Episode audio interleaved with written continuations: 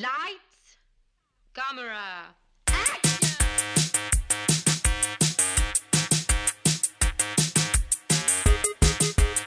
Aujourd'hui à l'émission, La Bamba, Wayne's World et The Wolf of Wall Street. Bienvenue à On Jase de film.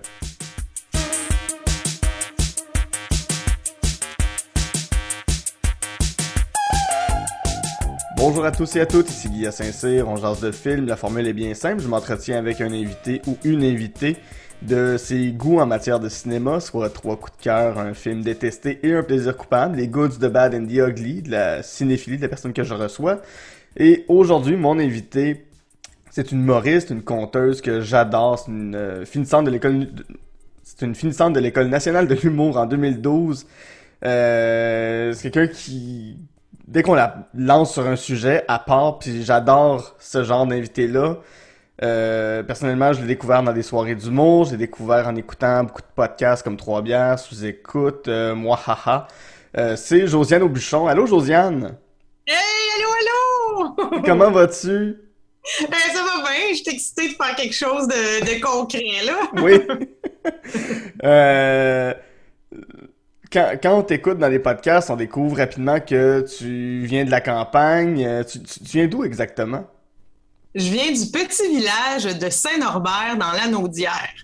C'est, euh, je te dirais, pas très loin de Berthierville-Joliette, pour vous aider à, à sa map, là. Fait que je viens de ce pittoresque village de à peu près 1000 habitants ou moins, là. Là, pas longtemps, on a tapé le 1000, je pense. Wow! ben, en pleine croissance, mon Dieu, ça va bien à Saint-Norbert. ouais, ouais, ouais, ouais, ouais. Ben, tu sais, c'est pas tout le monde qui aime ça, là. Mes parents, ça les inquiète des nouveaux venus qui sont pas de souche, là, mais, mais euh, ça se passe bien. D'ici 2050, vous allez peut-être être 2050. J'allais dire, on se le souhaite, mais c'est pas vrai. J'aime ça garder ça petit, là. J'aime ça savoir ce qui se passe dans toutes les chaumières. Quand, quand t'écoutes justement dans beaucoup de podcasts, tu parles souvent de cinéma, tu parles beaucoup des films que t'aimes, t'as vraiment, j'ai l'impression, un amour pour regarder des films. Euh, c'était comment grandir dans un petit village puis découvrir des films? C'était, ça se passait comment? euh, euh, justement, obtenir une cassette VHS pour la regarder à Saint-Norbert? Ouais, ben c'était pas facile parce que pour vrai, euh, tu sais, moi je viens d'un endroit là, où euh, Club Vidéotron pis ces affaires-là, Blockbuster, là, il y en a pas. Mhm. Fait que dans le fond, euh, il y avait deux options. Fallait premièrement convaincre nos parents de nous amener parce que c'était en campagne. Fait que c'était comme deux petits clubs vidéo indépendants, un dans le village d'à côté, puis l'autre à Saint-Norbert, mais quand même loin, là, que quand t'as 8 ans, tu peux pas partir avec ton bicycle, elle est là tout seul. Puis c'était vraiment spécial parce que mes parents, des fois, nous le permettaient. Le samedi soir, on y allait. Puis là, le, le, le, le, club vidéo à Saint-Norbert, tu descendais en bas. Tu sais, C'était comme dans la maison de quelqu'un. C'était chez eux. Tout en haut, c'était sa vie normale. C'était un bungalow normal. Puis là, tu descendais dans le sous-sol, c'était un club vidéo. Puis tu sais, il n'y avait pas énormément de choix. Je sais pas, moi, 100 cassettes. Puis là-dedans, il y avait la partie derrière les portes. Là. Oui, oui, oui. Mais ce qui était hot, ce qui était malade, c'est qu'eux autres, ils s'étaient acheté une machine à slotch. Wow. Fait que, tu pognais ton, ta cassette, t'essayais de convaincre d'avoir une slotch. Et là, cette maison-là, ce qu'elle faisait à l'Halloween, c'est que quand t'allais au club vidéo pour avoir des bonbons, mais dans le fond, t'allais dans le bungalow de base, en haut, pour avoir des bonbons, ce qu'il faisait, c'est qu'il te donnait une slotch d'Halloween. C'est quoi une Fait ça, d'Halloween? Ah, ben là, c'est une slotch bien normale, mais moi, je disais, c'est ma slotch d'Halloween! J'ai toujours eu euh, le petit bonheur facile.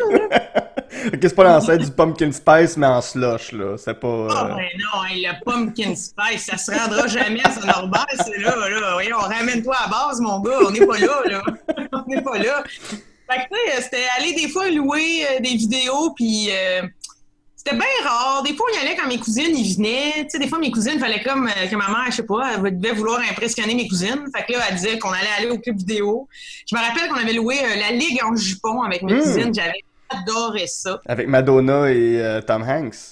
Oui, c'était puis Gina Davis, Oui. tout, c'était vraiment un super bon film. D'ailleurs, il y a eu un, un très bon documentaire sur Netflix qui est sorti sur euh, deux femmes qui étaient en couple à cette époque-là. Il y en a une qui faisait partie de la, de la véritable ligue en jupon. Mm. Fait qu'en tout cas, c'est, je me rappelle pas du titre, mais c'est bien bon. Puis, euh, ben c'est ça, tu sais, euh, je suis une cinéphile de base. Genre, j'ai vu beaucoup de choses, mais je suis pas la meilleure spectatrice de films. Ah, c'est bien correct. C'est l'important, c'est pas de flasher nos connaissances en cinéma, c'est de savoir ce que toi t'aimes pour, pour apprendre à découvrir via le cinéma. C'est ça qui est formidable. justement, c'était quoi les, les, à part une ligue en jupon, c'était quoi les, les cassettes que vous louiez dans cette maison-là? Ouais, ben moi, j'étais vraiment team euh, comédie. Je voulais juste des comédies. Tu sais, moi, j'ai 34 ans. Fait que je suis vraiment à l'époque là, de hmm. toutes les espèces de grosses comédies de Chevy Chase, de John Candy, de... Ouais. Moi, là... Tout le début d'Adam Sandler, tout le début de Jim Carrey, j'imagine. Ben oui, Jim Carrey, je veux dire, c'était un hit, là. C'était un gros hit. Fait c'était vraiment team comédie. D'ailleurs, attache ta que mon Guy, j'ai 34 ans, je suis allée au cinépark une seule fois dans ma vie. Hmm. Et c'était pour voir le masque en famille dans une van Windstar couleur champagne. OK? Ben, Jim Carrey, c'est vraiment signifiant pour moi. Hein. Il était, c'est un Canadien ultra drôle. J'ai vu tous les films. Et en plus, c'est ma seule référence au cinépark. Comme dirait lui-même Jim Carrey, Alrighty then. On va, on va pouvoir entrer dans ta, dans ta liste. Ton premier film, c'est le, c'est un, c'est pas une comédie du tout, c'est un drame, La Bamba de 1987 avec Louis Vald... Euh, réalisé par Louis Valdez. Euh, mm-hmm. Ça met en vedette euh, Lou Diamond Phillips dans le rôle de Richie Valens, de son vrai nom Ricardo Valenzuela. Qui est mort à 17 ans dans un accident d'avion avec Buddy Holly et le Big Bopper. Euh, c'est lui qui a, qui a, justement chanté euh, et composé, j'imagine, la chanson La Bamba que tout le monde connaît, entre autres à cause de la petite vie euh, au Québec. Oui. Mais qui est vraiment une belle chanson. Oui. Parce que je voulais juste te dire, c'est pas lui qui l'a composé. En fait, ça fait partie vraiment de. Ça fait comme partie du folklore mexicain. Hmm. Mais tu sais, c'est comme lui qui l'a qui, qui, qui l'a popé in. Ouais, ouais, ouais. Puis ben justement, tu sais, en gros, c'est ça, c'est sa vie, mais c'est un gars qui est mort à 17 ans. Euh, c'est encore plus tragique. Buddy Holly avait 22 ans. C'est comme, voyons, c'est une grosse perte pour la musique, mais... Euh, euh, enfin, ça, on vient de, Je viens de le résumer un petit peu, mais qu'est-ce qui te touche autant dans ce film-là? Et mon Dieu, pour vrai, la Bamba, là, encore aujourd'hui, ça me prend dans le cœur, ce film-là. Mm. Je l'ai vu à plusieurs reprises, mais mettons, je te fais la genèse de pourquoi ce film-là mérite sa place dans mon top. C'est que quand j'étais petite, à un moment donné, je suis tombée sur ce film-là. Moi, déjà jeune, j'étais obsédée par la chanson La Bamba. Écoute, dans ma campagne profonde, j'adorais faire semblant de jouer de la guitare en criant Bamba, la Bamba. Puis, tu sais, je sais pas d'où ça m'est venu. Je devais avoir entendu ça dans la compilation Ce soir on danse, volume 1, quelque chose de même. Puis là, je chantais toujours la bamba. Puis à un moment donné, je tombe sur le film qui s'appelle La Bamba, je l'écoute. Et là, moi, j'ai pas tout de suite compris que c'était un film autobiographique. Hmm. Pendant un certain moment, je me suis dit, hein, c'est la première fois que je vois un film où volontairement le héros meurt. Moi, dans ma tête, c'était un scénario que quelqu'un avait dit, on va faire mourir le personnage principal. Et moi, dans ma petite tête d'enfant, ça m'avait vraiment impressionné. J'avais jamais vu de film fait comme ça à l'époque là, à un moment donné, il fouille-moi, j'ai comme compris, j'ai vieilli, ou peut-être une de mes sœurs me l'a dit, que non, c'était un véritable film autobiographique. Puis là, ça a pris comme une autre ampleur de Oh mon Dieu, découvrir l'histoire, la vie de l'interprète de ma chanson Bref, quand j'étais petite. C'est vraiment devenu euh, particulier, intense. Puis aussi, je me rends compte que la musique dans les films, il joue pour vraiment beaucoup.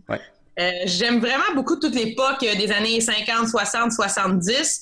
Fait que quand on va dans cette veine-là, dans un film, je suis toujours là. Comme moi, pour vrai, là, j'ai tellement vu de biopics puis de documentaires de, de Joe Dassin à Motley Crue, à n'importe qui, à Dalida. J'y regarde tout. J'adore ça. Je sais pas pourquoi. Je trouve que c'est des gens qui ont eu un destin incroyable. En fait, je, je, je me lance, je fais une confidence ce matin. Je pense que je suis un petit peu obsédée par les, euh, les destins incroyable. Mm. Les gens qui ont été de passage, mais dont on va toujours se souvenir. Puis pour moi, euh, Richie Valens, c'est ça. Ouais, puis c'est vraiment. De, de, de, toutes les biopics, justement, celle-là t'a rejoint en, en, quoi autre que t'étais obsédé par la chanson La Bamba quand t'étais toute petite? Ben, je pense aussi que il y a tout le côté un peu euh, culturel, tu sais, parce que Richie a un frère qui s'appelle Bob. Mm-hmm. Puis euh, Bob, il est vraiment plus près de, de ses origines traditionnelles. Tu sais, Richie est devenu un peu euh, américanisé pendant son adolescence, puis tout ça. Tandis que son frère va encore sur des réserves, puis tout ça, puis il va avec le côté autochtone de sa culture. Puis ça, on le voit dans le film. Tu sais, des mm. fois, il va voir une espèce de chaman qui, euh, qui tue des serpents, qui parle dans une autre langue. Et ça, ça me fascinait vraiment. Puis on dirait que je trouvais ça impressionnant de me rendre compte que une personne, une personnalité aussi connue que Richie Valens, qui me semblait quand même assez américanisé, mm-hmm. pouvait être cette espèce de... être dans cet univers puis aussi, tout le côté euh, familial, là, on découvre à quel point Richie est proche de sa famille, c'est touchant. Je me reconnais là-dedans. Son frère, justement, Bob, c'est un bad boy, il fout la merde. Tu sais, à travers tout ça, il y a aussi une belle petite histoire d'amour avec Donna, d'où la chanson Donna. Mais quand j'étais petite, là, j'ai vraiment tout embarqué là-dedans. Puis, inévitablement, ça marque là, le, crash en avion de deux idoles. J'avais beaucoup Body Holly aussi. Mm-hmm c'était vraiment. Puis aussi que ça s'est fait sur un. Ça s'est fait sur un coup, un coup de chance, parce que Richie Valens, il a toujours eu peur de l'avion. Hmm. Il avait souvent des rêves, une prémonition qui allait lui arriver quelque chose en avion, il voulait pas le prendre. Puis finalement, ce soir-là, ben, il était malade comme un chien, il avait le rhume. En tout cas, il était avec une gang qui était supposée partir en tour bus. Il y a eu un avion disponible. Ils ont comme fait un coup de chance. Puis finalement, c'est lui. Là, il décide de dire, OK, j'y vais. Puis crime, le destin, le destin. C'est fou je pense que c'est ça. Je pense que c'est les signes, le destin, la prémonition, le côté autochtone, la famille. Tu sais, là, je, connais des répliques par cœur. Hum. tu sais, quand, quand, quand Richie meurt, sa famille l'a appris en, écoutant la radio. Ouais. C'est troublant, là. C'est vraiment troublant, puis moi, ce qui me trouble à chaque fois, c'est, tu sais, on prend pour acquis un peu euh, cette chanson-là aujourd'hui, on prend un peu pour acquis que, que ça existe, puis on, on le décontextualise beaucoup, mais c'est vraiment, moi, pour moi, ce qui me frappe le plus, c'est l'âge que ce gars-là avait, 17 ans, puis il y avait déjà deux ou trois gros hits à son actif à cet âge-là. Ça, ça se voit peu près plus, là. T'en as un par 10 ans, t'as Billie Eilish en ce moment qui a ce succès-là euh, à 19 ans, mais je, trouve ça euh, tellement... My God, que c'est arracher quelque chose à l'humanité de, de, de mourir à 17 ans. Je comprends. J'arrive même pas à le formuler tellement ça me trouble que ça se passe comme ça. Tu sais, même euh, Buddy Holly, qui lui aussi avait, euh, my god, quasiment une quarantaine de succès, lui en avait 22. ça se peut pas que deux personnes sur une lancée artistique comme celle-là soient fauchées de même, là. Euh. Oui, exact. Puis ça, ça permet aussi d'avoir un, regard différent sur l'industrie du disque. Tu sais, Justement, en ce moment, il y a, un documentaire qui roule là, qui s'appelle euh, Yéyé, je pense. Euh, ah, Jukebox.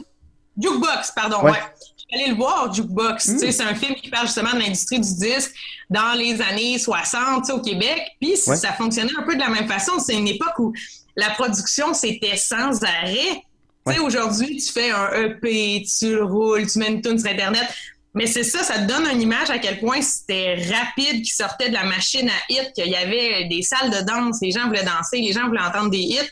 Puis là, tu te dis, wow, avoir vécu tout ça à 17 ans, je suis d'accord, puis je trouve que ça cristallise encore plus mon, mon obsession de Richie Valens. J'ai déjà voulu écrire une pièce de théâtre sur Richie Valens. là, je me suis dit, bah, je sais pas si ZooFest voudrait ça. je, pense que j'ai quelque chose à régler avec ça, puis aussi, euh, en y repensant, ça reste un film intéressant à regarder avec son, son œil d'adulte. Tu sais, on voit aussi déjà euh, la lutte des classes, on voit la, ségrégation, la fameuse belle Donna, une belle blanche blonde, puis euh, son père veut mhm. vraiment pas qu'elle fréquente Richie, tu sais, qui vient d'un autre milieu. Fait que, tu sais, mine de rien, c'est encore des, euh, encore des sujets chauds, tu sais, dans l'actualité. Ouais. Puis, ben, justement, tu parlais de cette scène finale-là quand euh, la famille la prend à la radio, mais euh, autre, parce que bon, tu sais, évidemment, on n'a pas l'âge d'avoir connu Richie Valens, mais je me demandais, toi, dans ton cas, y a-tu une vedette qui est morte euh, subitement, puis ça t'a profondément affecté dans ta vie? profondément affecté. Euh, non, dans le sens que j'ai pas encore versé de larmes vraiment pour une vedette. Mhm. Mais tu sais, quand, quand Mick Jagger ou Keith Richards vont mourir, Ah. ça va m'ébranler. Ça, ça c'est un autre, un autre niveau, c'est une autre histoire. Puis là, je, je m'étendre, ça serait long, mais ça, ça me ferait de quoi? Mais sinon, c'est sûr que je me souviens vraiment bien d'où j'étais, qu'est-ce que je faisais quand Michael Jackson est mort. Ok. Tu sais, parce que euh, Michael Jackson, je veux dire, euh, c'est marquant, là, tout le monde le connaît. Là, après ça, il est un crotté sur plein de points, mais n'empêche que je me souviens où j'étais, au même titre que je me souviens où j'étais quand Lady Di est décédée. sais. mais euh, c'est pas des... Oh, là, le soleil tout gars, ça m'a peut-être marqué. Tu vois, j'y pense. J'ai pas pleuré, mais j'étais plus jeune aussi, Mhm. ça m'a euh, ça m'a choqué. J'étais petite, c'était une grosse vedette qui meurt subitement, c'est pas supposé dans ma tête. Mais tu sais, j'en ai pas, j'en ai pas versé de larmes. là. Ouais. Je comprends. Euh, si on passe à ton autre film qui reste très musical, mais là, cette fois-ci, on est totalement dans la comédie. On a parlé des, des films de, euh, de John Candy, puis on a parlé de Jim Carrey au début, mais là, on est dans le film d'ado suprême, à mon avis, Wayne's World, de 1992, avec euh, Penelope, de, de, de, voyons, réalisé par Penelope Ferris. Euh, ça met en vedette Mike Myers, Dana Carvey, Tia Carrere et Rob Lowe. Euh, ça raconte quoi, Wayne's World? Ben Wayne's World, là, tantôt je l'ai pas dit parce que je savais qu'on allait en parler, mais Wayne's World, je l'ai loué dans le sous-sol Hmm, du club vidéo de Saint-Norbert et ça a un peu euh, changé ma vie. Wayne's World, c'est l'histoire de deux gars qui font de la TV communautaire dans leur sous-sol, qui sont complètement euh, caves, ouais. mais qui, qui trippent sa musique, qui trippent avec leur chumé, euh, qui veulent faire des émissions niaiseuses. Puis à un moment donné, il y a un, il y a un gros commanditaire qui veut leur donner de l'argent, ils sont contents, mais ça, la dé- ça les dénature. Fait qu'en tout cas, c'est un, peu ça qui se passe dans Wayne's World. Mais tu sais, Wayne's World, c'est dur de le décrire à part. On dirait que c'est tous des micro-sketchs. Ouais. D'ailleurs, c'est des personnages qui ont existé avant le film, là, à SNL, tout ça. Fait qu'on dirait que c'est plein de petits sketchs, mais tu sais, pour moi, là, quand j'ai vu ce film-là, on dirait que j'ai fait Hein, c'est exactement ce que je voudrais faire. Ou Hmm, ce que je vis déjà, moi-même, avec mes amis, c'est ça. C'est Ouais. genre, c'est du monde qui déconne et c'est devenu un film. Hey, moi, je suis une fan de Mike Myers depuis ce temps-là. Là, tu sais, genre, j'ai- failli écrire Austin Power et étrangement aussi, il y a le côté euh, très euh, musical, culturel aussi dans, dans, dans Austin Power et dans Wayne's World. Mais Wayne's World, je veux dire, tu as sûrement déjà vu des concours de, de, de, de monde qui font des répliques, là, moi, Ben au oui. secondaire. C'est ça. Je- pour moi, Wayne's World, c'est comme mon François Pérus. Ok. Tu sais, il y a- tu sais, il y a du monde là, que François Pérus, ils connaissent toutes les répliques, tous les sketchs, tu sais, qu'il en nomme tout le temps. Ben moi, c'est un peu ça, mais avec Wayne's World, là, la, la bonne vieille version euh, doublée poche qu'on écoutait en 92, Ouais. là, ou complètement barjot, ces choses-là. Voiture!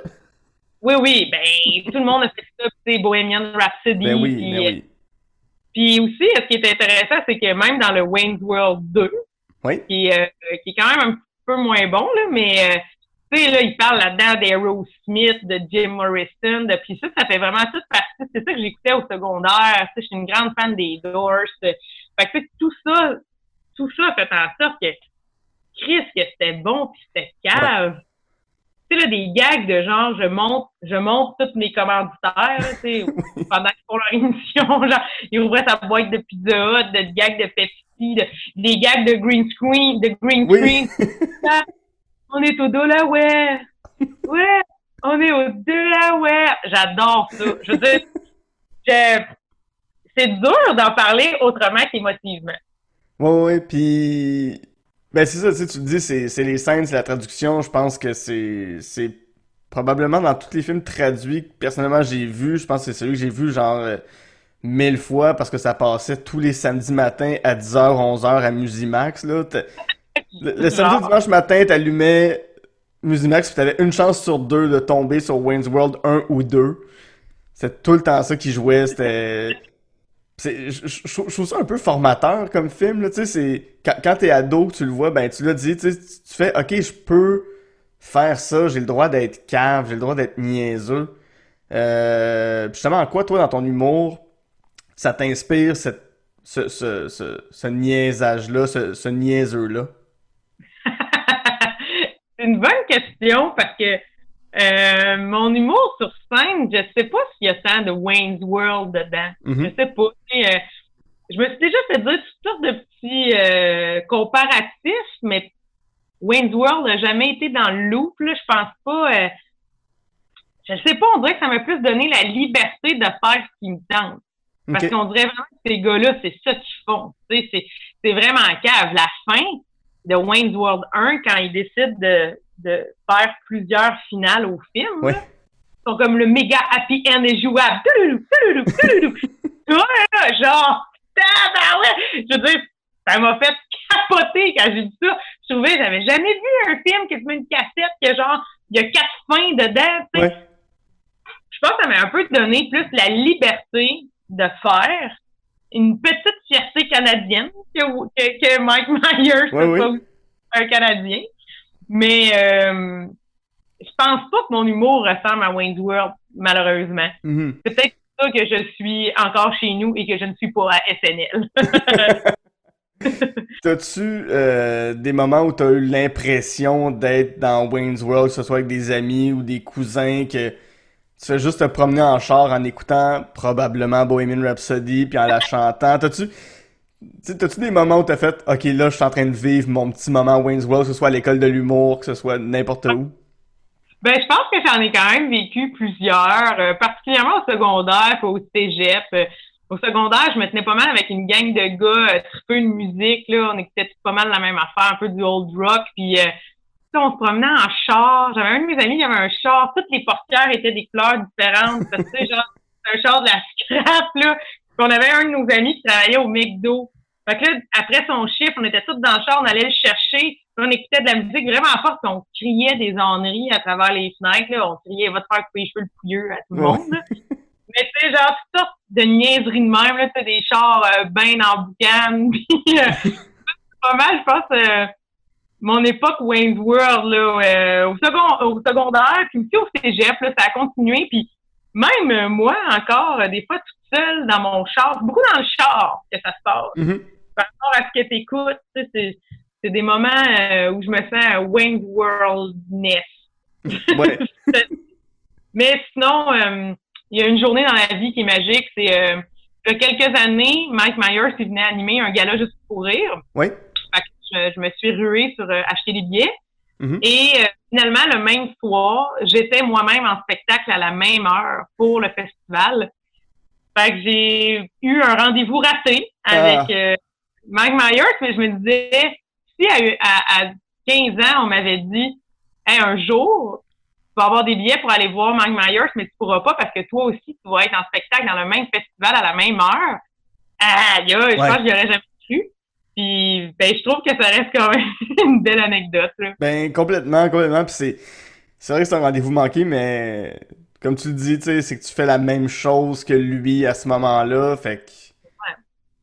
Ah non, non, c'est super beau. C'est, magnifique comme, euh, comme moment à, à vivre. Là. Tu sais, tu dis, ben, lui, il est à quelques dizaines de mètres de moi, puis c'est ça, on, on fait le même métier. Fait que.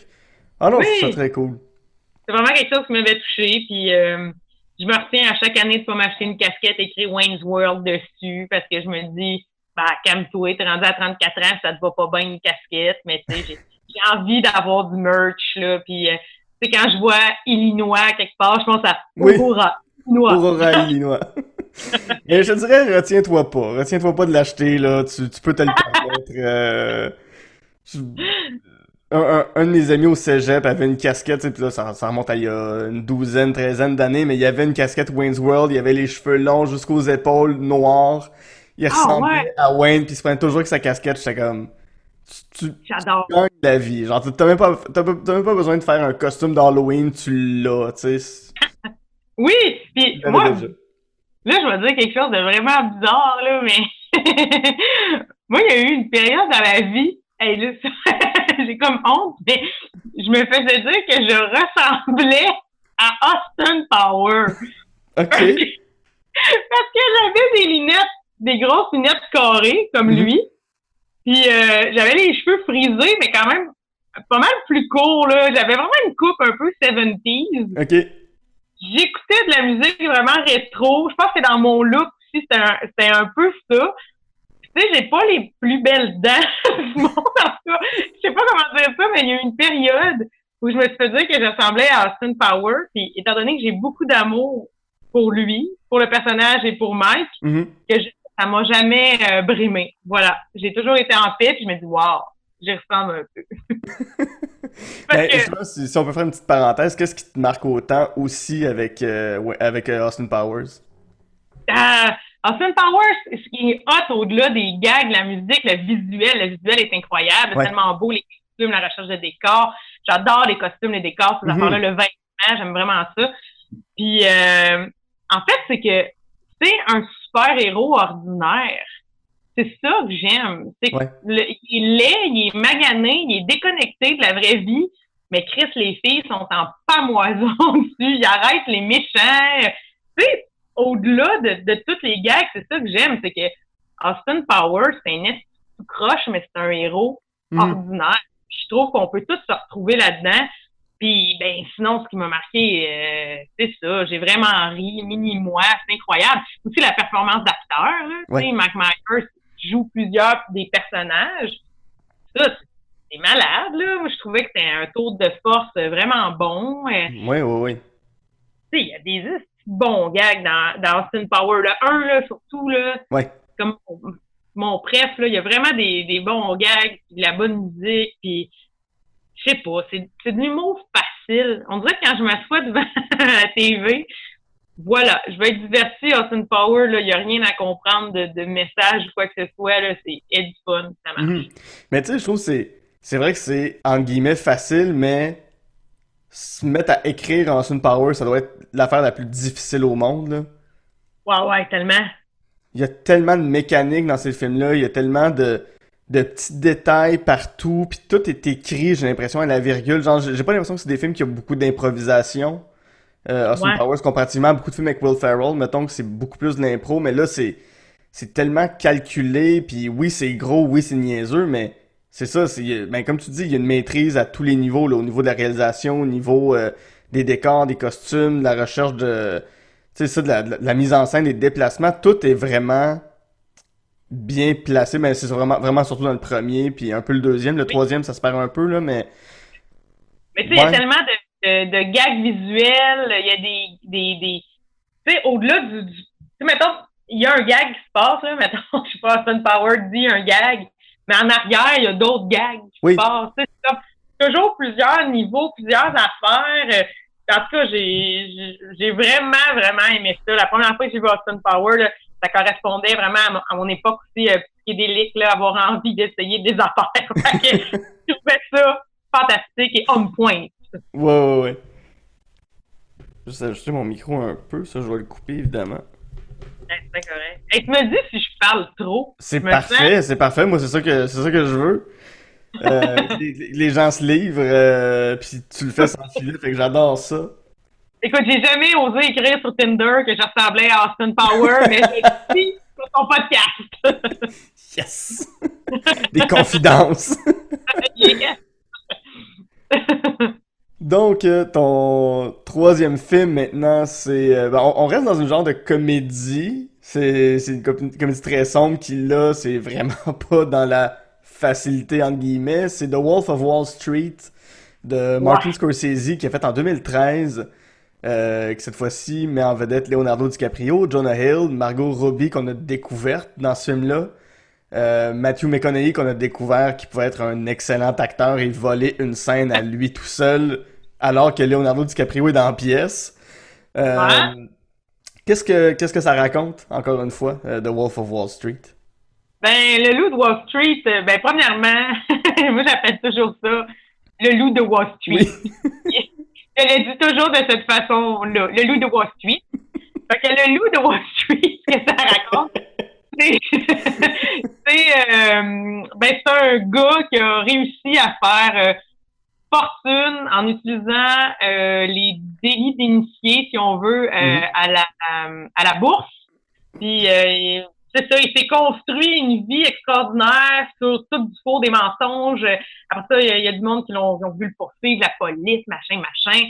Mais tu sais, c'était un personnage plus grand que nature, qui existait d'ailleurs. Puis là, ben, dans le film, c'est ça, tu vois son ascension. Tu vois, à ses débuts, que ça n'a pas bien été. Puis après ça, il a utilisé ce qu'il avait appris pour aller en bourse, pour créer toute sa grosse machine. Puis là, tu vois son ascension qui est vraiment sex, drug and rock'n'roll parce qu'il y a tellement d'argent, c'est l'opulence, c'est... Ah! Puis après ça, euh, les spams, n'importe quoi, les dépenses. Puis ben après ça, tu assistes aussi au fait que ben là, il va se faire pogner, il va tout perdre, mais que finalement, il y a eu une rédemption, cet homme-là, dans la vraie vie, parce mm. que il a fait très peu de prison, puis euh, il a commencé à donner des conférences euh, partout dans le monde sur, sur ses connaissances. Fait que, il, a, il a quand même eu une... C'est ça. C'est un escroc avec une très grosse rédemption. Ouais. Il y, a, un côté. Euh, J'ai juste de faire le lien dans ma tête, fait que peut-être que c'est vraiment boiteux comme lien, mais il y a un côté Austin Powers à Jordan Belfort dans, dans l'excès, dans vouloir toujours plus, dans, dans vouloir des femmes, dans vouloir. Tu sais, il prend tout le temps de la drogue, il est tout le temps en train d'essayer des nouvelles expériences. C'est un gars qui pogne, mais c'est lui-même une sorte de loser en quelque part. Oui, oui, tout à fait. Puis, écoute, là, je me, je me lance dans les confidences. Guy, écoute, on... On est là pour ça. On est là pour ça. Moi, là, j'ai vu ce film-là, pas en 2013, là. Je l'ai vu, je sais pas, je pense en 2016, quelque chose mhm. de même. Mais je l'ai vu un été où j'allais pas bien. OK. J'allais pas bien, j'ai vu ce film-là, et là, ça m'a donné un flash. Puis pendant un été de temps, j'ai voulu devenir le loup de Wall Street. J'arrêtais pas. À cette époque-là, je travaillais dans une boutique de vêtements comme Sideline. Puis j'arrêtais pas d'en parler à mes copines qui étaient comme, mais complètement folle. Mais j'ai vraiment eu le goût de la criminalité. Parce que là, j'étais genre, pour moi, ça me paraissait la solution. J'étais genre, Josiane, crosse le monde, fais de la merde et plein d'argent, fais la grosse vie pendant 6-7 ans. Là. Genre, achète-toi des gâteaux, fais-toi venir des beaux gars, prendre de la coke, beaucoup de coke, beaucoup de coke, mange des gâteaux, fais des voyages. Tu sais, genre, j'étais genre, puis après ça, oui, tu vas te faire pogner, mais tu sais, tu vas peut-être faire de la prison 6 ans. Mais c'est 8 ans de vie de délai pour 6 ans d'emprisonnement au Québec, ou mm pas puis après ça, ben, je donnerais des conférences comme lui. Tu sais, c'était devenu mon objectif, devenir le loup de Wall Street. Fait que là, ben, c'est là. C'est là que j'ai fait certaines expérimentations, puis je, suis tombée, euh, je suis tombée à vouloir devenir, euh, je voulais devenir le loup de Wall Street. dans des sombres toilettes de bar crade sur Ontario, je me disais, je pourrais me faire des contacts, ça. Et euh, la vie, je pense qu'elle est. Je suis tellement euh, je ne sais pas comment dire, je suis tellement euh, moi-même que ce n'est pas arrivé. La criminalité ne voulait pas de moi. Puis j'avais pas vouloir essayer de prendre de la compte tout. C'est pas une bonne affaire pour moi. Fait que, je n'ai toujours pas de bateau puis euh, de trucs fous de même. Mm-hmm. Mais ça m'a marqué beaucoup pour ça. Ça m'a comme c'est devenu un exutoire le temps d'un été. J'arrêtais pas de parler du loup de Wall Street. J'étais tout le temps, quelqu'un me disait qu'est-ce que tu fais à soir, puis j'étais genre, qu'est-ce que serait le loup de Wall Street? mais, mais je veux juste te dire que je consulte là aussi. mais, j'ai aimé le film parce que, ben, ça. Un, encore une fois, c'est. Je fais un lien avec la Bamba. Tu sais, c'est. C'est une existence incroyable. C'est un destin de feu. Les destins incroyables, ça m'impressionne. C'est ça aussi, c'est une biopic. Tu sais, je trouve ça, je trouve ça fou. Tu sais, moi, des fois, je me dis, oh, mon existence, elle est moche, elle, est tellement convenue, tu sais, que ça m'impressionne de voir le destin des autres. Puis aussi, dans ce film-là, c'est la première fois que j'ai pris conscience que Leonardo DiCaprio pouvait être un acteur drôle.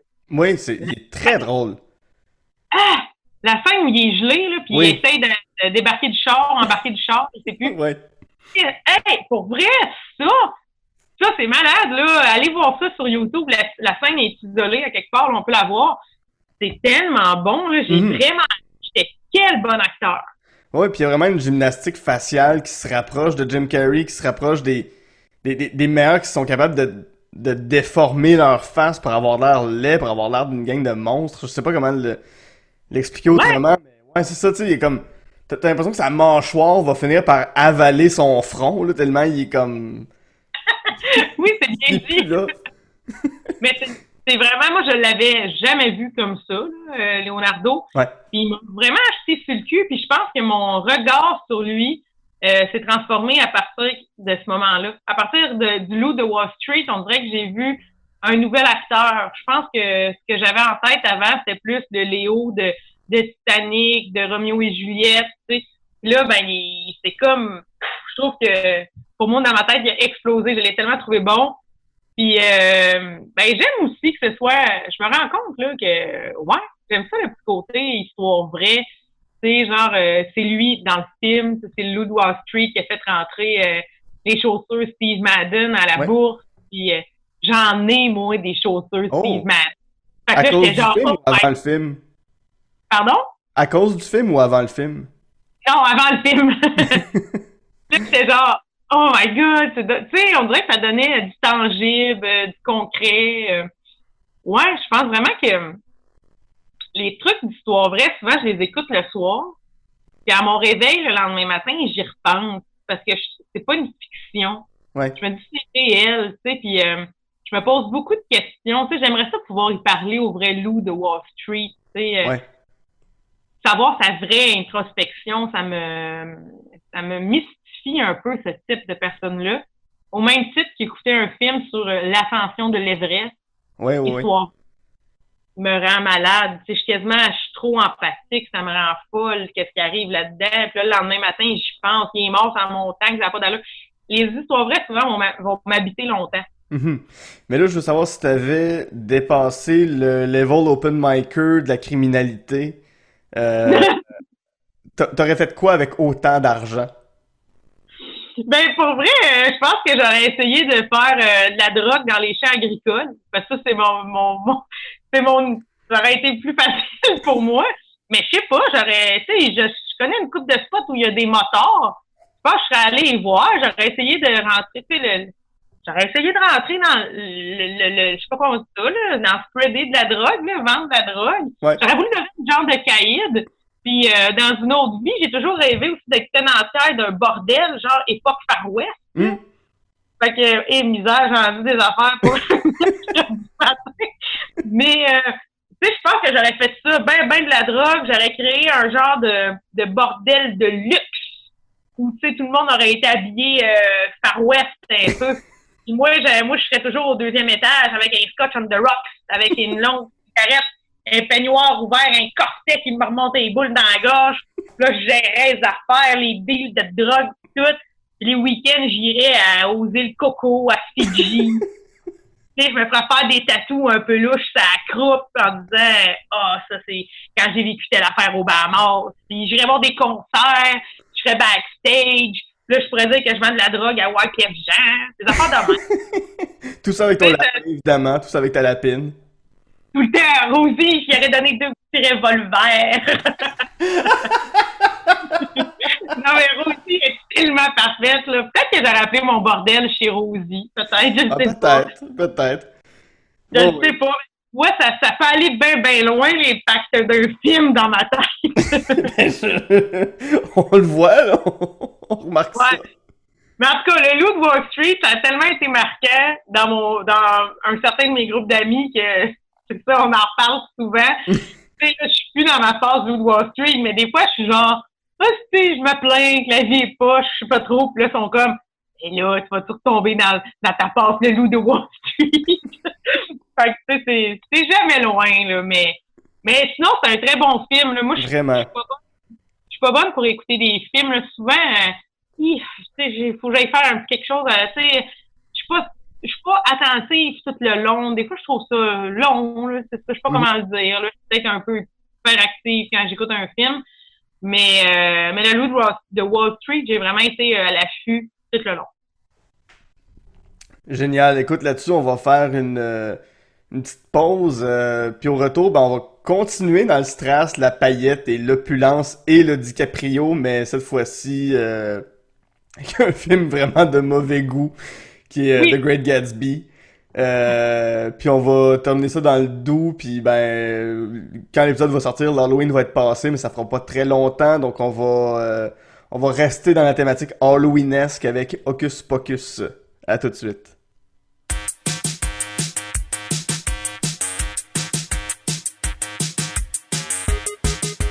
J'adore enregistrer On de films ça me permet de partager avec vous ma passion première qui est le cinéma et avec des invités formidables. Et si jamais vous avez des commentaires, si vous avez, si vous avez des critiques, des choses qu'on pourrait améliorer, des gens que vous voulez que je reçoive à l'émission, euh, écrivez-moi sur euh, Facebook, euh, de film, Instagram, at On de film. Venez me parler, faites-moi vos listes, vos trois coups de cœur, les films que vous détestez, les films qui sont des plaisirs coupants pour vous. Je vais vraiment avoir un plaisir fou à vous lire. Sur ce, je retourne avec mon invité pour Jaser de film. De retour en Jazz de film avec euh, mon invité Josiane Aubuchon, avec qui en première partie on a eu beaucoup de plaisir à parler des films La Bamba, Wayne's World et euh, Le Loup de Wall Street. Euh, faut le prononcer comme ça dorénavant. Il y a comme une loi qui a été passée pendant la pause. Alors tenez-vous le pour dit. Euh, maintenant, le film que t'as pas aimé, ton film détesté, c'est euh, The Great Gatsby 2013, la même année que Le Loup de Wall Street, euh, de Baz Luhrmann, à qui on doit aussi Roméo et Juliette euh, et Moulin Rouge. Euh, Moulin Rouge, qui est un film que j'affectionne particulièrement, mais là, The Great Gatsby, bon, c'est, on, on, y reviendra, mais bon, c'est basé sur le roman de F. Scott Fitzgerald, qui met aussi en vedette Leonardo DiCaprio dans un rôle de personnages un peu semblables, de gars euh, qui a fait une fortune puis qui est multimillionnaire cette fois-ci dans les années euh, dans les années 20, dans les années folles aux États-Unis. Ça met aussi en vedette Toby Maguire et Carey Mulligan. Euh, j'aimerais que tu me dises que ça raconte parce que j'ai jamais réussi à le finir, ce film-là. Oh, tout Jésus! Hey, je l'ai fini en faisant plein d'autres affaires à côté. C'est tellement pas bon. Écoute, pour vrai, ça m'a fâché, ce film-là. Ça m'a fâché. C'est vraiment mauvais. Visuellement, c'est vraiment beau, là. Euh, Baz Luhrmann fait de la belle job, là, tu sais. Mm-hmm. Mais, écoute, l'histoire, c'est un gars qui a fait non, mettons que dans la, chronologie, c'est bien simple. C'est un gars qui, pendant la guerre, rencontre une femme. Euh, c'est un gros coup de foudre, sont en amour. Lui, il dit euh, après la guerre, je vais prendre le, prendre le temps de devenir quelqu'un de bien, de fort, de fortuné. Puis là, après ça, ben, je vais te contacter, puis on va se marier, ça va être extraordinaire.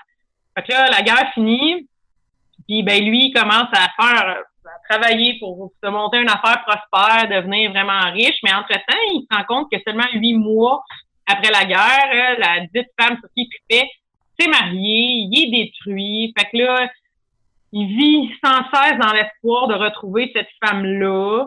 Puis là, il s'est fait construire un immense, euh, un immense genre château manoir où il fait des fêtes incroyables, que tout le monde va. Puis ça reste un homme mystérieux, personne ne le connaît. Puis là, à un moment donné, il y a un voisin. Puis là, le voisin, ça se trouve à être le cousin de la femme qu'il aimait. Puis là, il l'invite chez eux. C'est plate. Puis là, ce gars-là, il est joué par Toby Maguire. Puis là, Toby Maguire, lui, ben, il est fasciné par le personnage de, de, de parce qu'il est donc mystérieux, il est riche. Puis là, c'est un être d'espoir. Fait que là, Toby Maguire va essayer de faire ramener la cousine avec. Mais là, ça ne marchera pas parce que la cousine, ben, elle a un mari, ce mari-là, ben, il, il, avec une, une, femme de bas de ville ailleurs qui trompe son mari. C'est plate, là. Il y a un genre de chassé-croisé amoureux de cul, ben, cul, pas de cul, pas dans le sens érotique, là. Mm-hmm. Dans le sens, tu sais que c'est à chier, là, de cul, de là. Ah, tu sais, c'est pas bon, tu sais, je sais même plus. Tu sais, il y a comme plein de petits éléments, là, c'est plate, là. Je sais pas trop comment te résumer ça, mais à la fin, ça finit, là que ça marche pas. Tu Gatsby, il finit par être accusé de meurtre, du meurtre de la blonde du mari de la fille sur qui il tripait, puis cette fille-là est partie avec son dit mari ailleurs, puis là, lui, il est toujours bien, il finit par se faire euh, enterrer, puis là, il se fait exposer dans son salon au funérailles, puis il n'y a pas personne qui y va. Puis là, Toby Maguire, il est bien triste de ça, parce que tout le monde venait à tes fêtes, puis c'est plate! Puis tu sais, tout le long le film, il commence, c'est Toby Maguire qui est dans un bureau de psychologue, genre, puis qui parle, qu'il a rencontré un homme incroyable, qui l'a marqué, étant Gatsby. Mm-hmm. t'embarques dans l'histoire, tout le long, t'es comme, mais pourquoi cet homme-là s'est marqué? C'est plate à mort? Et là, t'as Maguire, t'es donc bien comme impressionnant. Viens chez nous, on va te faire une grosse tarte. Tu vas être impressionné, t'en reviendras pas. Là, je suis genre, Toby Maguire, son personnage, j'avais jamais rien vu, même des histoires d'amour, là. Il peut y en avoir des bien meilleurs que ça. J'ai tellement trouvé ça plat, ça m'a fâché. Ah oui, puis aussi, euh, ben, il est pas mort ordinaire, là, Gatsby, là, il, il s'est fait euh, tuer. Hmm. Il s'est fait tuer un coup de balle. fait que dans une piscine, le téléphone sonne, il se lève de la piscine pour aller répondre, il pense que c'est sa chick là, qui depuis la, depuis la guerre qui l'appelait. Au moment où il s'est levé de la piscine, il s'est fait gonner. Il s'est fait gonner par qui? Je m'en rappelle même plus. il, est juste, il est juste mort. Mais moi, là, tu sais, le film The Great Gatsby, là, tu vois tout, tout le côté, encore une fois, les décors, les costumes. Tu sais, moi, j'ai travaillé longtemps dans le textile, fait qu'il y a comme quelque chose qui fait triper de voir ça. Il est vraiment beau, puis là, tu, je sais pas, tu te dis, ah, ça va être bon, cette affaire-là. Ça... Non, non. Puis j'avais jamais lu le livre. Peut-être que le Ouais. livre est bon ou pas bon, je sais pas. Mais quand tu parles d'une petite déception d'un samedi soir de pandémie, tu dis, ils vont me faire plaisir, ils vont m'écouter ce film-là. Non, non, non. Ça t'enfonce dans la haine. Ouais, ouais, puis pourquoi j'arrive jamais à le finir, c'est que pour moi, ce film-là, ben, branche-toi si tu veux être un film ou un club. Oui, Genre, oui. c'est juste de la grosse musique qui est, qui est, qui est popée à 250. C'est comme, mais je comprends rien de ce qui se dit parce que la musique est juste trop là, puis c'est juste du gros beat tout le long de. C'est comme de la, musique de Jay-Z, puis je- ça me dérange pas d'avoir un film qui se passe dans les années 20 où est-ce que t'as du rap, que tu on va faire des anachronismes comme ceux-là, ça me dérange pas, mais essaye de les inclure d'une façon moins euh, moins évidente, je sais pas. C'est comme Ouais, si vraiment tout le monde allait danser, danser sur du Beyoncé euh, dans un manoir euh, à Nantucket Island. Je suis comme, ben non, ça, ça se- Oui, c'est ça. Puis c'est toutes les tunes qu'ils ont pris, c'est genre justement du Beyoncé, toute version un peu euh, électro Charleston avec du, du- des, des lyrics là, de je sais pas comment on appelle ça, des featuring de rap.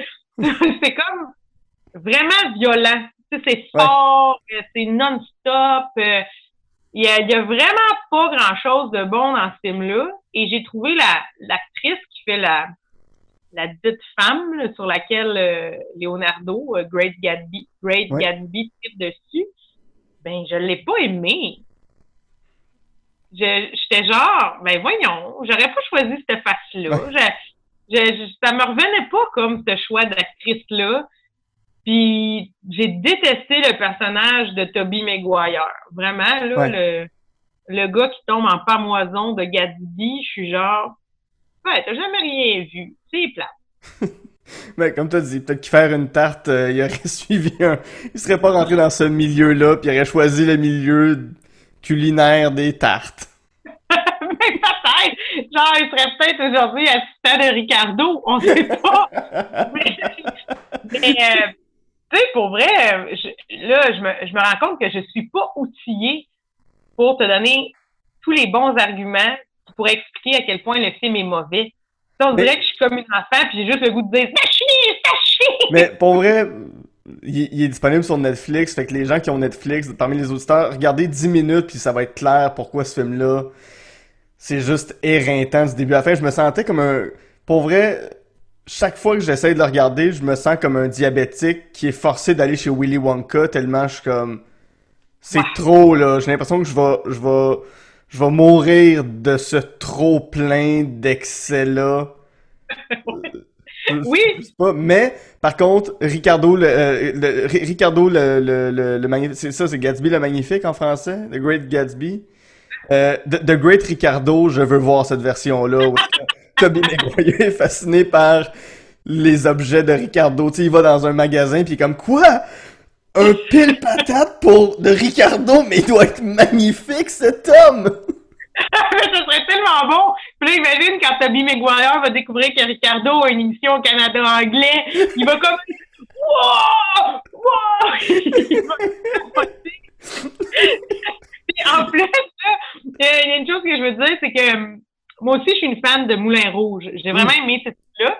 Il a failli être sur ma liste. Euh, je réfléchissais.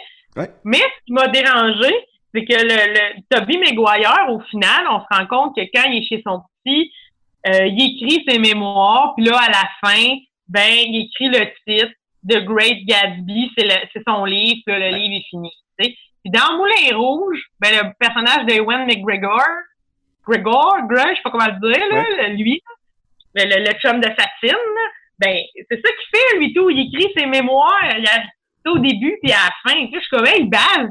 Euh, T'as-tu besoin d'un petit brainstorm? Je suis disponible, un autre monde. Appelle-moi, c'est ça, tu sais. Fait que c'est ça, ça aussi, ça m'a un petit peu dérangé. Je trouvais qu'il y avait beaucoup de ressemblances. Mhm. Euh, ton dernier film maintenant, qui est ton plaisir coupable, euh, mais j'ai l'impression que c'est totalement assumé, c'est Hocus Pocus de Kenny Ortega, qui a fait en 1993, qui met en vedette euh, ben, Bette Midler, surtout Bette Midler, mais aussi Sarah Jessica Parker, avant, bien avant qu'elle fasse euh, Sex and the City.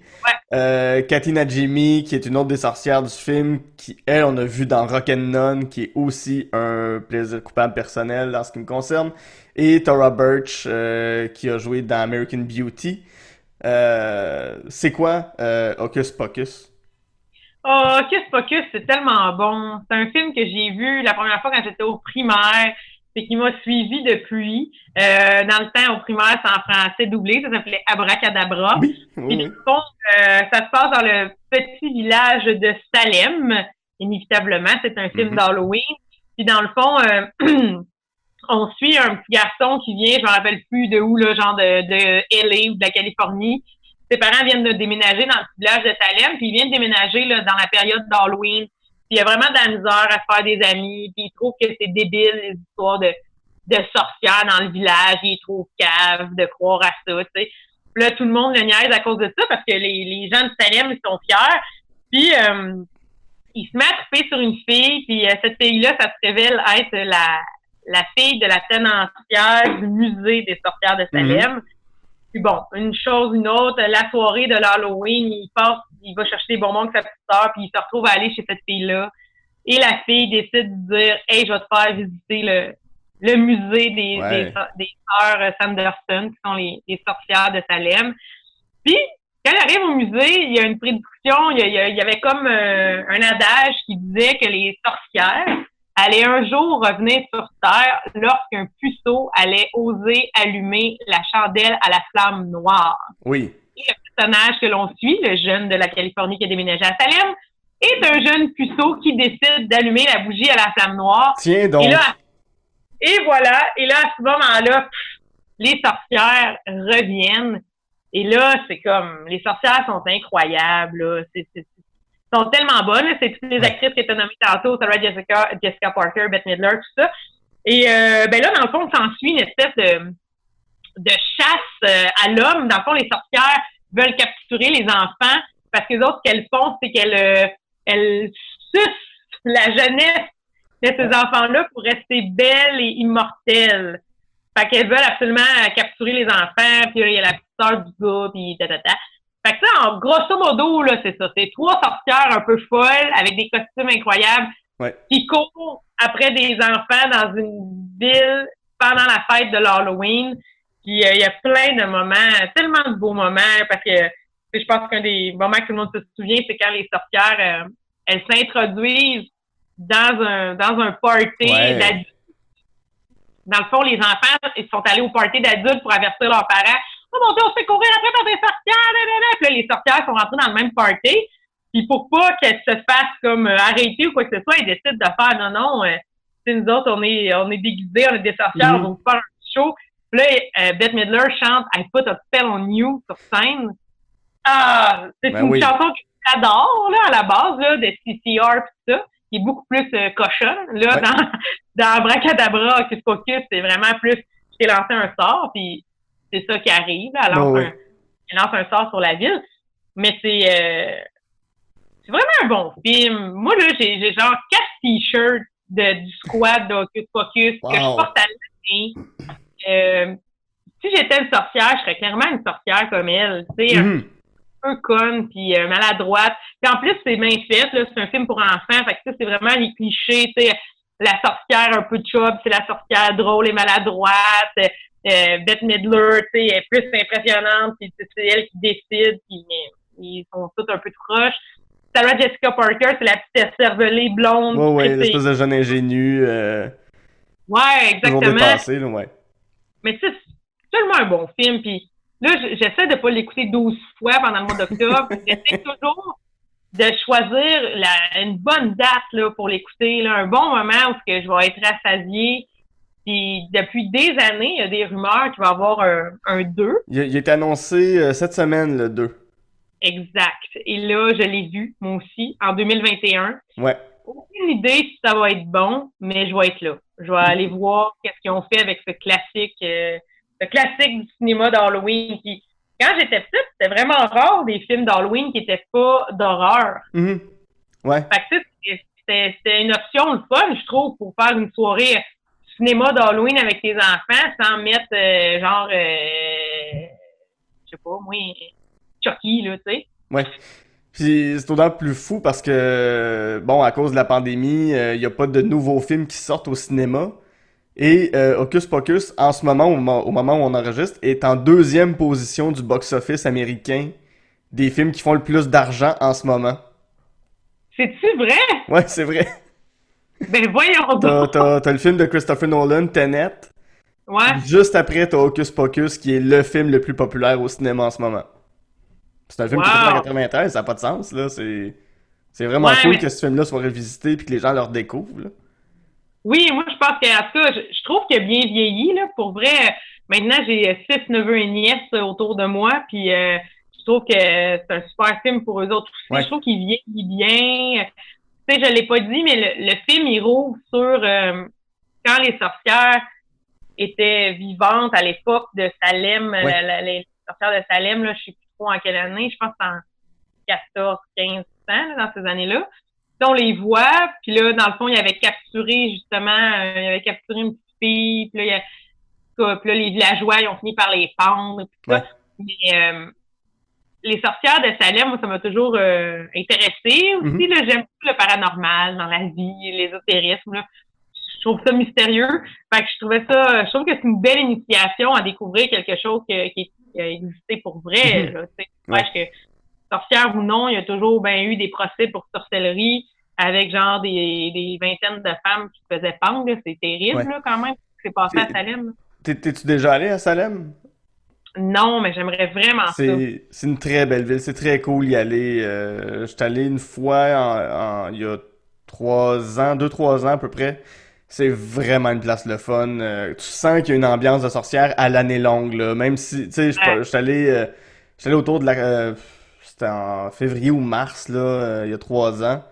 Puis, ouais, tu sens qu'il y a une ambiance qui reste de... Il y, a, un devoir de mémoire envers les sorcières qui est fait, puis si tu tripes sur l'ésotérisme, sur la, sur la sorcellerie, t'as plein de boutiques de produits de sorcellerie, certains un peu bidons, puis d'autres qui s'y croient un petit peu plus là-dedans.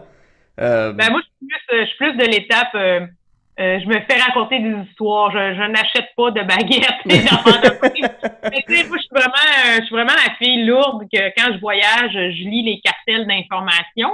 Ah ben tu vas triper, tu vas triper. C'est ça. Si je vais à Salem, là, je vais lire beaucoup de cartons, je vais aller au musée, je vais m'acheter des chandails, genre je suis allé à Salem, je suis je suis ce genre-là.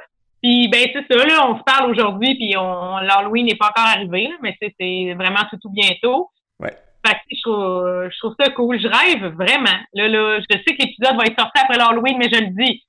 J'aimerais ça qu'un jour, il y ait une maquilleuse qui a rien à faire, puis qui me fasse un makeover, qu'on filme tout, qu'on drop sur Internet de moi en en, euh, en, en, en, sortir de Salem, en Bette Midler, en fait. Je ça, vraiment... le ferait en plus. Je suis sûr que t'as, des traits qui ressemblent à Bette Midler. Fait que je suis sûr que ça marcherait. Là, on te mettrait une espèce de, de dentier de dents de 12 pouces, là, mais ça marcherait. Des grosses dents, on ferait mes cheveux roux, ma petite bouche. Hein. Je rêverais de ça. Les costumes sont sublimes. Ouais. Les robes là, des sorcières, j'espère que dans la version 2021, ça va être respecté parce que mm modernise trop ça. Gardez-moi ça. Une sorcière, c'est une sorcière. ouais. Le, le, le message aux maquilleuses, aux maquilleurs est lancé. Là-dessus, euh, on va devoir arrêter l'épisode, mais ça a été vraiment un plaisir. On a appris plein de choses sur toi, que tu tripais sur les sorcières, que tu voulais faire, que tu voulais dans la mafia, euh, que tu chantais la bamba à un très jeune âge. Ouais, ouais, ouais. Puis euh, quand je faisais la guitare, là, je savais pas comment. Je faisais juste me gratter le ventre avec une main molle, puis je disais que je jouais de la guitare. Donc, en tout cas, bref, à voir un jour en spectacle, là, je vous montrerai ça. Super. Si les gens veulent euh, te suivre, suivre tes péripéties, suivre les aventures de euh, ta lapine Rosie, où est-ce qu'ils vont? Euh, pour suivre euh, Rosie, la plus belle lapine du monde, vous pouvez aller sur Instagram. Elle a un compte qui s'appelle Rosie Bar. Ah mon Dieu, attends, Guy, on est encore cinq minutes, faut que je raconte quelque chose. Vas-y, on a du temps. Ok, excuse-moi. Parce que Rosie, là, moi, ma lapine, elle s'appelle Rosie Valence. Hmm. Sur, sur, euh, sur Instagram, c'est Rosie, barre en dessous, Valence, barre en dessous, la lapine. Là, vous allez trouver Rosie. C'est la plus belle lapine du monde, vous allez la reconnaître. Mais la raison pourquoi elle s'appelle Rosie Valence, elle a un nom de famille qui n'est pas le mien parce que je l'ai adoptée, faut pas oublier. Je l'ai Mhm. adoptée quand elle a 8 semaines. Puis, je l'ai appelée Rosie Valence en l'honneur de Rosie Valence qui, la belle-sœur de, la belle-sœur de, de Richie, dans le fond, la femme de Bob, son Oui. frère, elle s'appelait Rosie. Fait que quand elle s'est mise avec Bob, elle est devenue Rosie Valence. Quand j'ai eu mon lapin à Noël chez mes parents, j'ai cherché un nom. Puis là, j'ai dit, mais on va l'appeler Mitaine. Puis toute Ouais. ma famille m'a dit, c'est tellement laid à chier ce nom-là. On ne l'aimera pas. Là, j'étais comme, mais là, je sais pas comment l'appeler. Puis là, un moment donné, ma mère me dit, pourquoi tu l'appellerais pas Rosie? Tu sais, Josie, Rosie. Ouais. Là, je trouvais ça cute, mais je trouvais qu'il manquait un kékim. Là, j'ai dit, Chris, on va l'appeler Rosie Valence! Comme Rosie Valence dans la bamba. Fait que, au vétérinaire, elle s'appelle vraiment Rosie Valence. Fait que, euh, voilà. Fini. J'ai fini. Ça rap. Ça rap. Donc, euh, euh, Rosie Valence, la lapine, euh, toi pour te suivre, j'imagine que c'est Josiane Aubuchon sur toutes les plateformes. Ben, Josiane Aubuchon sur Facebook et vous pouvez me suivre sur Instagram sur Aububu. Écoute, ça a été vraiment, vraiment un énorme plaisir. Merci beaucoup. Je suis sûr qu'on va pouvoir retrouver le temps de faire un épisode 2 éventuellement un jour. Là. Tu m'as envoyé une liste, tu m'as envoyé plein de films desquels on pouvait parler. Donc ça sera fait un jour. Merci beaucoup. Ah, ben, merci. Merci à toi. C'était vraiment le fun. Excellent. Là-dessus, mon nom est Guillaume Saint-Cyr et on a jasé de films.